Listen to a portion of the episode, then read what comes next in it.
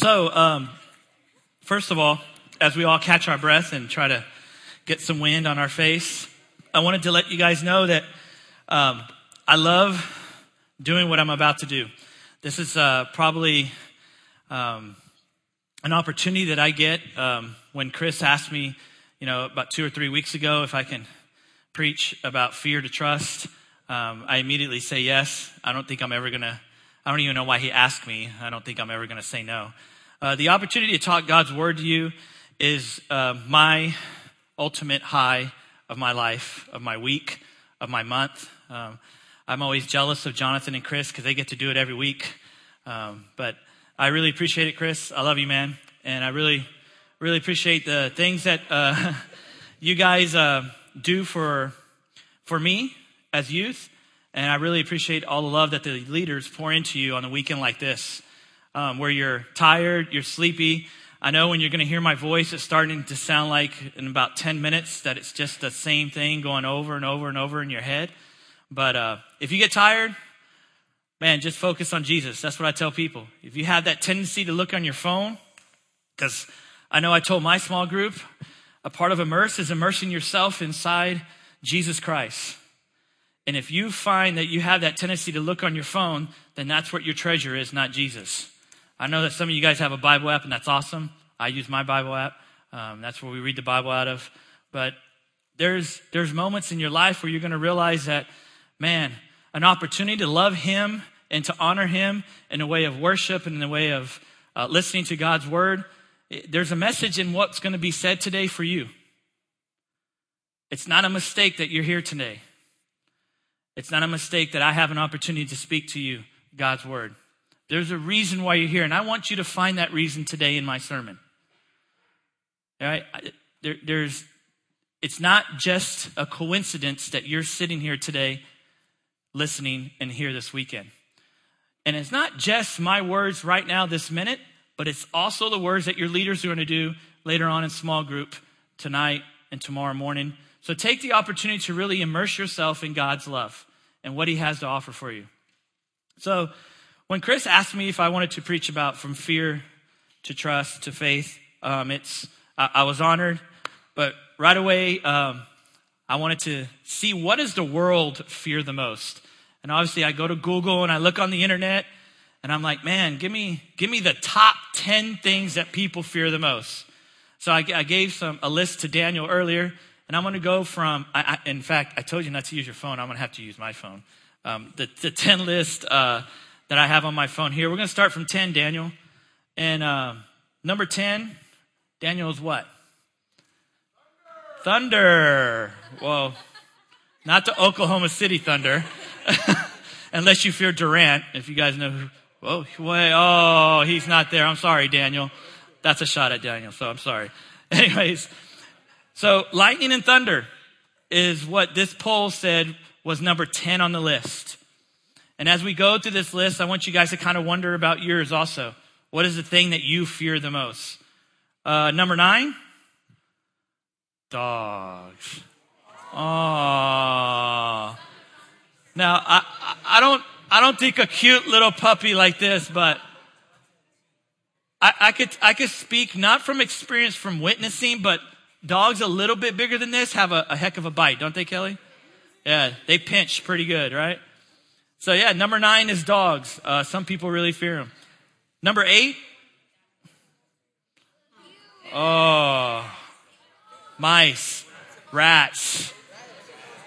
Yeah, it's pretty. Recently, Noah found a dead one in our garage.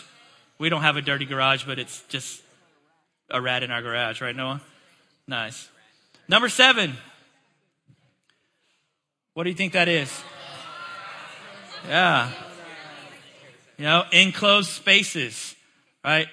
Some people would say being in a big crowd, like in the middle, right here, when you're moshing and you're in the pit, some people just don't like that feeling. I, I saw someone with the green bandana right in the middle and they were small. I don't know who that was. Yeah. Dalton. Yeah. Ethan. Number six. Yeah. Spiders. I think someone in our small group, Daniel, was scared of spiders. It's a big fear, right? Number five. The fear of flying. Crazy, huh? You, you can't really uh, go across the United States if you, if, if you drive. That's great. It's more beautiful that way, I think. Flying is pretty fearful, especially when you have to sit in there for 10 hours. That's, that's a long. I think Chris and Tara just experienced a 12 hour flight. That's a long time. Number four, I think everybody's going to relate to this one. Oh, snakes. Yes. I don't even know what kind of snake is that. Wow. Tell you what, snakes are uh, very, very scary. Number three, this is me. This is this is one of my fears. The dentist, not doctor, the dentist. I do not like going to the dentist. In fact, the only time that I go to the dentist is when my tooth hurts so bad that they got to pull it out. That's how man I go to the dentist. Doesn't happen often. No, I still have all my teeth. Number two, heights. Yeah. Fear heights. I love heights. I, I love to bungee jump. In fact, one of my, uh, I have this, uh, I have this, I don't have a fear of heights. I have this want and desire to jump out of an airplane. That's one thing I want to do here re- very soon in my life. Um, number one. Yes, good job. Whoever said that. Public speaking. That is a. Uh, oh, wait. Now, we all know whose fear that is, right? You read it this morning? The whole booth is scared of clowns. Uh, we're gonna. I think I think we should take you to a carnival. No. awesome. So the public speaking was number one. Yes. Not many people. Clowns did not make the list. Not many people are scared of clowns. So Public speaking isn't one of my fears, obviously. I, I, love speaking in public. I love to talk. I love to yap. So let me get to yap about something that I really love to talk about, and that's Jesus Christ. I want to read Psalms 56 to you. This is David. Um, this is a Psalms where um, it's going to relate to uh, 1 Samuel here in a minute. Um, I love how Chris, in the book this morning that you read, had First Samuel. Chris asked me about two or three weeks ago if I could preach about fear to trust. And there's, I told Daniel earlier, there's like maybe 15 stories in the Bible, if not more, that talk about fear. And, and I end up choosing First Samuel, and, and, Chris chose the same one. So I, I, love how the Holy Spirit works and to get a message across that needs to be preached. Um, so Psalms 56, let me read it to you quickly. Be gracious to me, O God, for man tramples on me. All day long, an attacker oppresses me. My enemies trample me on me all day long, for my attack me, for many attack me proudly. When I am afraid, I put my trust in you. In God, whose word I praise, in God I trust, I shall not be afraid. What can flesh do to me? All day long they injure my cause. All their thoughts are against me for evil. They stir up strife, they lurk, they watch my steps, as they have waited for my life. For their crime will, will they escape. In wrath, cast down the peoples, O God. You have kept count of my tossings, put my tears in your bottle. Are they not in your book? Then my enemies will turn back in the day when I call. This I know that God is for me. In God whose word I praise, in the Lord whose word I praise, in God I trust, I shall not be afraid. What can man do to me? I must perform my vows to you, O God. I will render thanks, thank offerings to you. For you have delivered my soul from death, yes, my feet from falling, that I may talk before God in the light of life.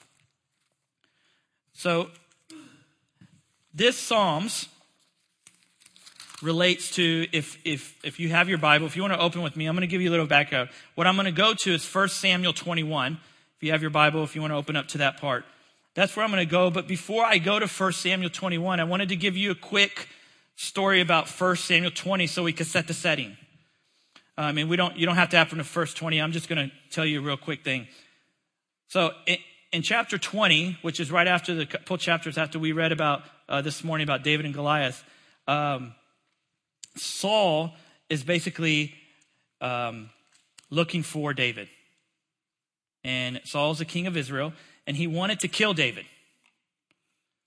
And in David hearing the news that Saul was ready to kill him, he uh, started to run, just like any of us would do. And as David was running, you know, um, in verse 1, sorry, I'm going to go to Saul. In chapter 20, in chapter 21, I'm sorry, it says, Then David came to Nob, to Amalek the priest, and the Amalek came to meet David trembling and said to him, Why are you alone and no one is with you? This is an important part to set up what I'm going to read in 21. David was alone. David was running, and he found this priest. Right? This priest ended up giving him a sword, happened to be Goliath's sword, because David didn't go with him with any weapons on him. So he gave him that sword, and David fled from Nob to, and I'm, I'm probably not pronouncing this right, but I'm going to try my best. Amalek, right? Sounds good to me. Um, so now I'll go to 21, verses 10 through 15. And this is what it says. This is where David flees to Gath. And David rose and fled that day from Saul and went to Achish, the king of Gath. And the servants of Achish said to him, Is not this David, the king of the land? Did they not sing to another of him in dances? Saul has struck down his thousands and David in his ten thousands. And David took these words to heart and was much afraid of Achish, the king of Gath. So he changed his behavior before them and pretended to be insane in their hands and made marks on the doors of the gate and let his spittle run down his beard. Then Achish said to his servants, Behold, you see the man is mad. Why then have you brought him to me? Do I lack madmen?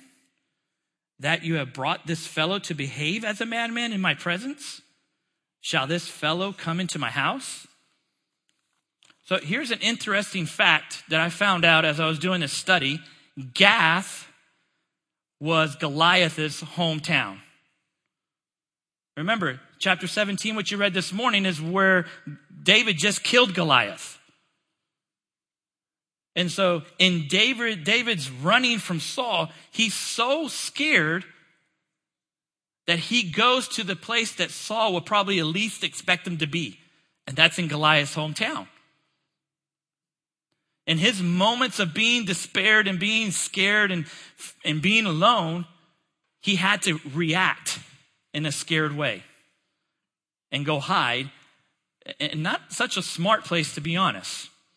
You got to be kind of brave, first of all, to go to the hometown of the giant that you just killed. That whole town's probably mad at you. He's probably going to think that he was going to get murdered or get killed. And and this is what's so uh, so cool about this story. David shows you something that we do sometimes in our fear. He acts like he's crazy. Right?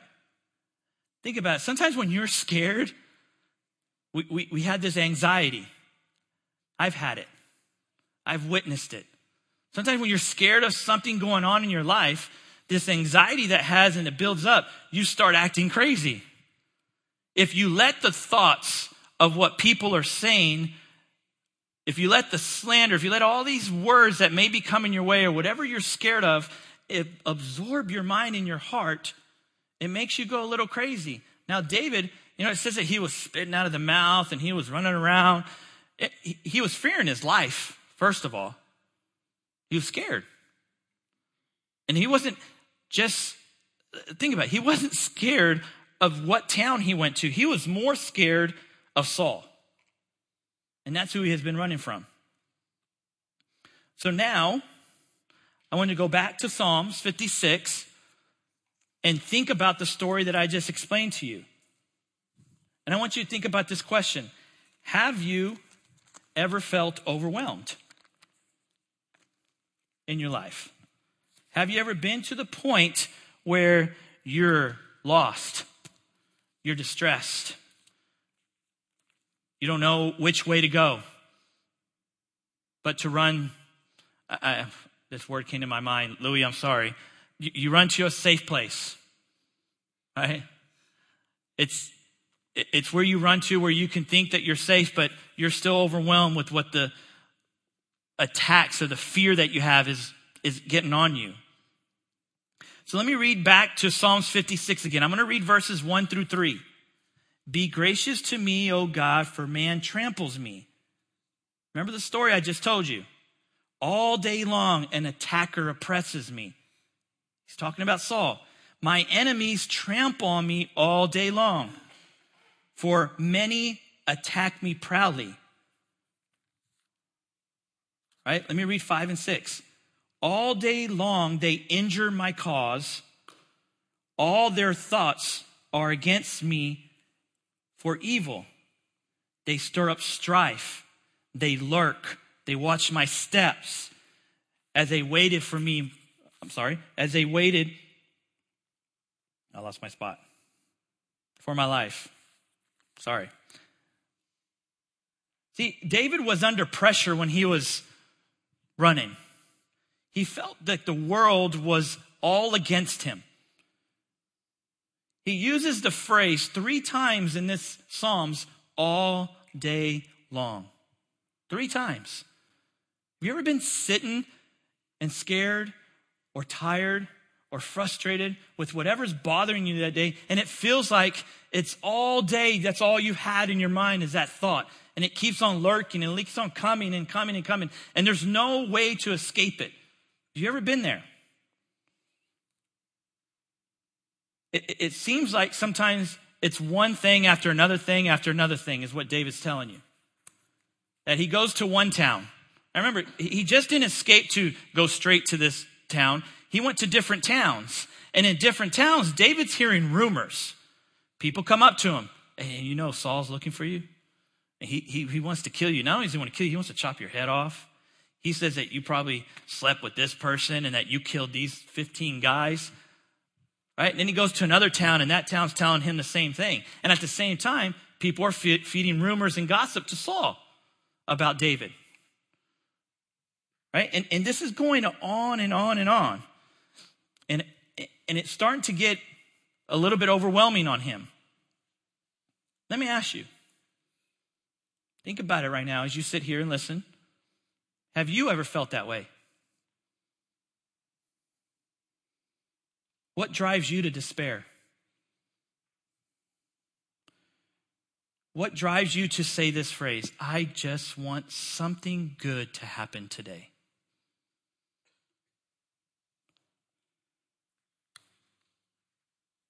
And, and I understand that And, in when I was when I was studying this, when I was reading it, that when I say that, that there is going to be some people right now sitting right next to you, or maybe you yourself, that feel those feelings right now, this minute. that you don't know where to go. You don't know where to hide.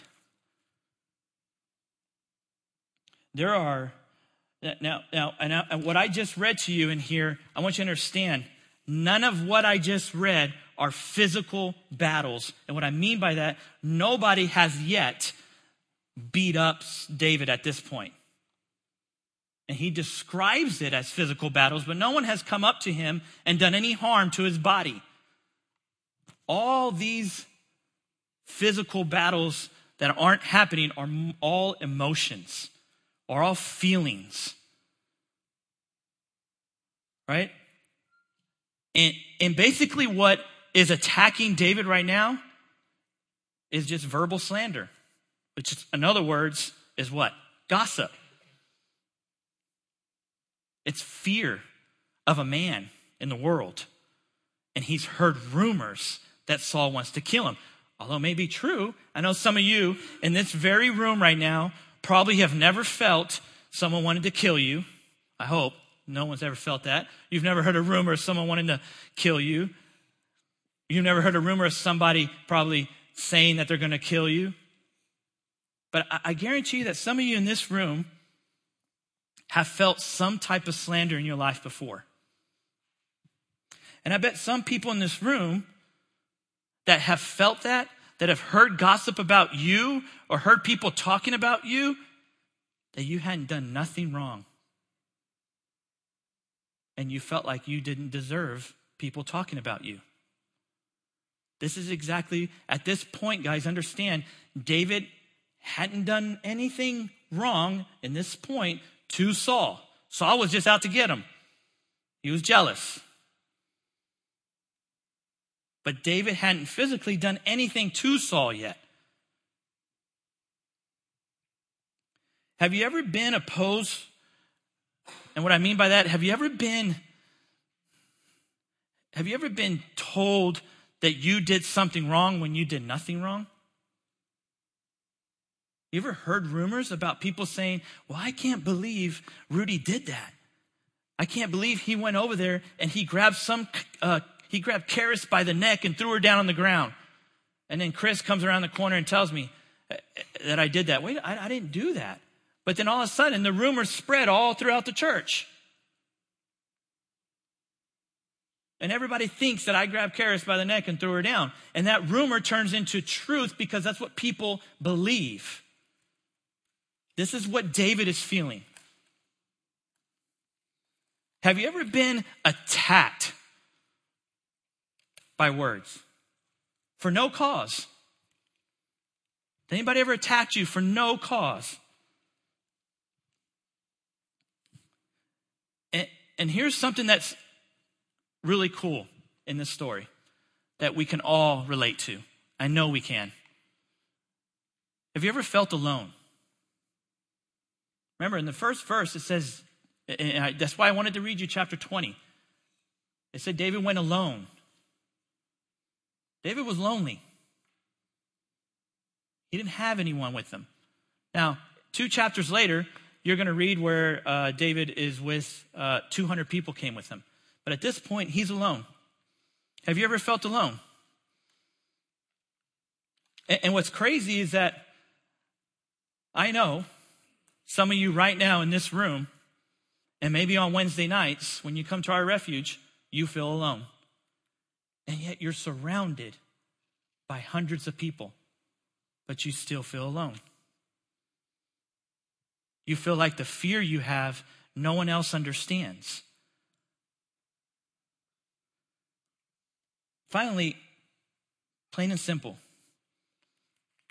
have you ever been afraid? Period.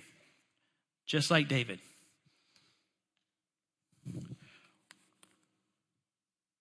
one of the things when I was preparing myself to give this sermon is Chris has always taught me, and I great that he's a great teacher, and he's always warned me be careful in the things that you preach about because it will expose things in your own life.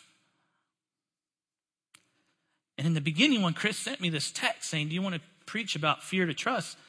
I, I think it probably took me 10 seconds to respond to him. But what I didn't realize is that I've experienced firsthand the things that I was just talking about, not to me personally, but in my own family. And it was hard to control my emotions as I prepared for this sermon. Because when someone you love is attacked, is slandered, is lied about, and you see him in these moments that David's in. It's hard. I don't know if any of you have ever witnessed it or ever been in it, but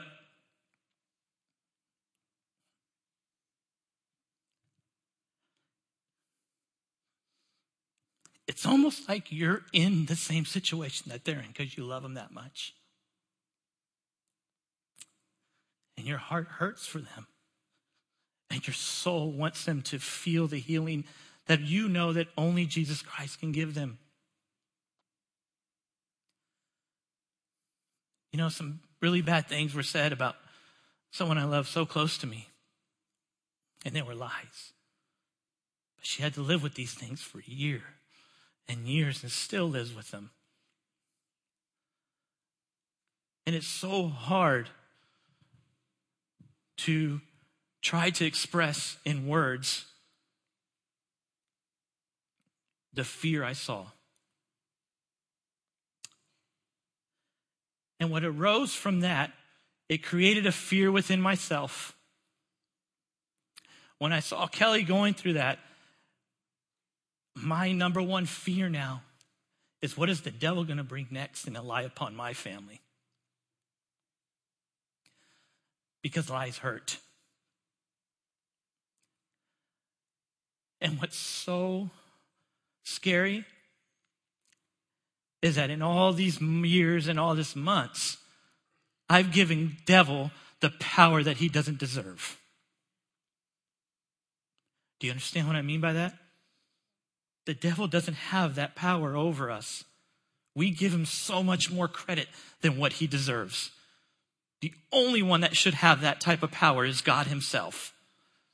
And until we allow him to take that power over, are we always going to be stuck believing that the devil has this power when he doesn't?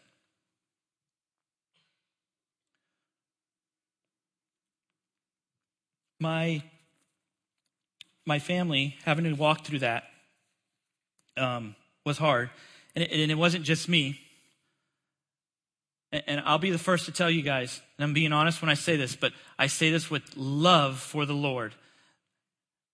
My first 20, sorry, my first 30 years of my life were hard.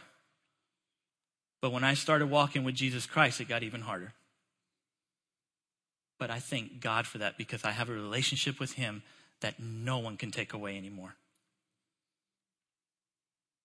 I have a relationship with someone who I know loves me and my wife and my children more than what I love them. And that's the feeling I have to hold. That's the feeling you have to hold in your fears.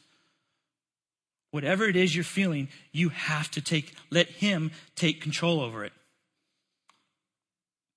So, how do you deal with the fear? How do I deal with this fear? Let me read verses 3 and 4 to you again. And maybe they'll speak, if I don't have my Bible upside down, maybe they'll speak differently to you now that I've said this. Verse 3 When I'm afraid, I put my trust in you. Number 4 In God, whose word I praise, in God I trust, I shall not be afraid. What can flesh do to me? First, you have to put your trust in Him.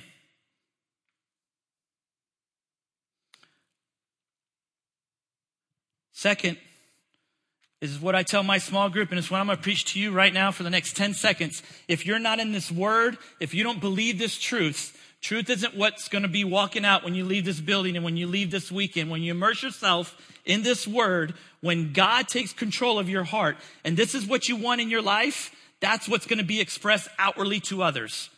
That's when you get to control and you get to feel the love that God has to offer you. But until you do that, until you stop putting this under your bed or in the counter and say, I'll get to it tomorrow, I'll get to it next week, you're going to live in this fear that I don't want you to live in, that He doesn't want you to live in. The truth is here and the truth will set you free from that fear. You don't have to hold on to it anymore. I don't have to hold on to that fear that I have in my heart about my family because I have Him. The same Him that I have is the same Him you have. You have the opportunity to take all the fear that you've ever had in your life and give it all to Him.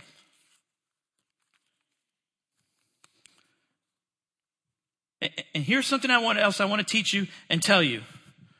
Guys, prayer can't be your second choice in taking care of your fear situations. Prayer has to be your first choice. Right? Some people don't understand what prayer looks like. Some people don't even understand what a relationship and communicating with God looks like. I, will tell you, last year in summer life, I taught a family class and I called God dude, because that's how I talk to him sometimes. I have a regular conversation with my God. And he's my dude. And you know what's cool about my dude? He takes care of me. And I know he takes care of my family. Right? And, and when I talk to him, I just say, God, please. And I, I just want you to take care of us. I want you to take care of these words that are spoken that aren't true. Just take care of us, dude. That's all I want. Guys, the way you talk to your friends, right? Whoever that person is that you trust the most and that you talk to the most, that you tell all your feelings to, that's how you talk to God. And let me tell you, if you don't have that, that's why you have pastors. That's why you have leaders. If some of you are sitting here right now, tonight, today, and you've never had that conversation, or you don't know how to have that conversation, that's why God has put us in your life. That's why they're here today. That's why they're here celebrating the Lord with you all weekend to immerse yourself in His love. Believe me, we're not here getting cramps on toes during worship just to have cramps on toes during worship. I'm here because I love you. I'm here so we can help you, along with Jesus Christ, be that source to release any fear that you have right now, today, in this moment. See, David is saying that something Paul says in Romans chapter 8 if God is for us, who can be against us? Romans chapter 8 says that. And basically, what that means, guys, if you have God, nobody in this world can cast judgment on you. Nobody in this world can have an opinion on you that matters compared to God's opinion on you. It matters zilch. It's, it's dumb, basically. I'll be honest. It's just, I keep it real with you. It's dumb. Stop listening to the gossip and the rumors. Stop living in a life of fear God's got your back. He's not going to want to let it go. He's never going to let you go. Also in Matthew 10, um, he says in uh, Matthew 10, three times in one paragraph, he says, Don't be afraid. Don't be afraid.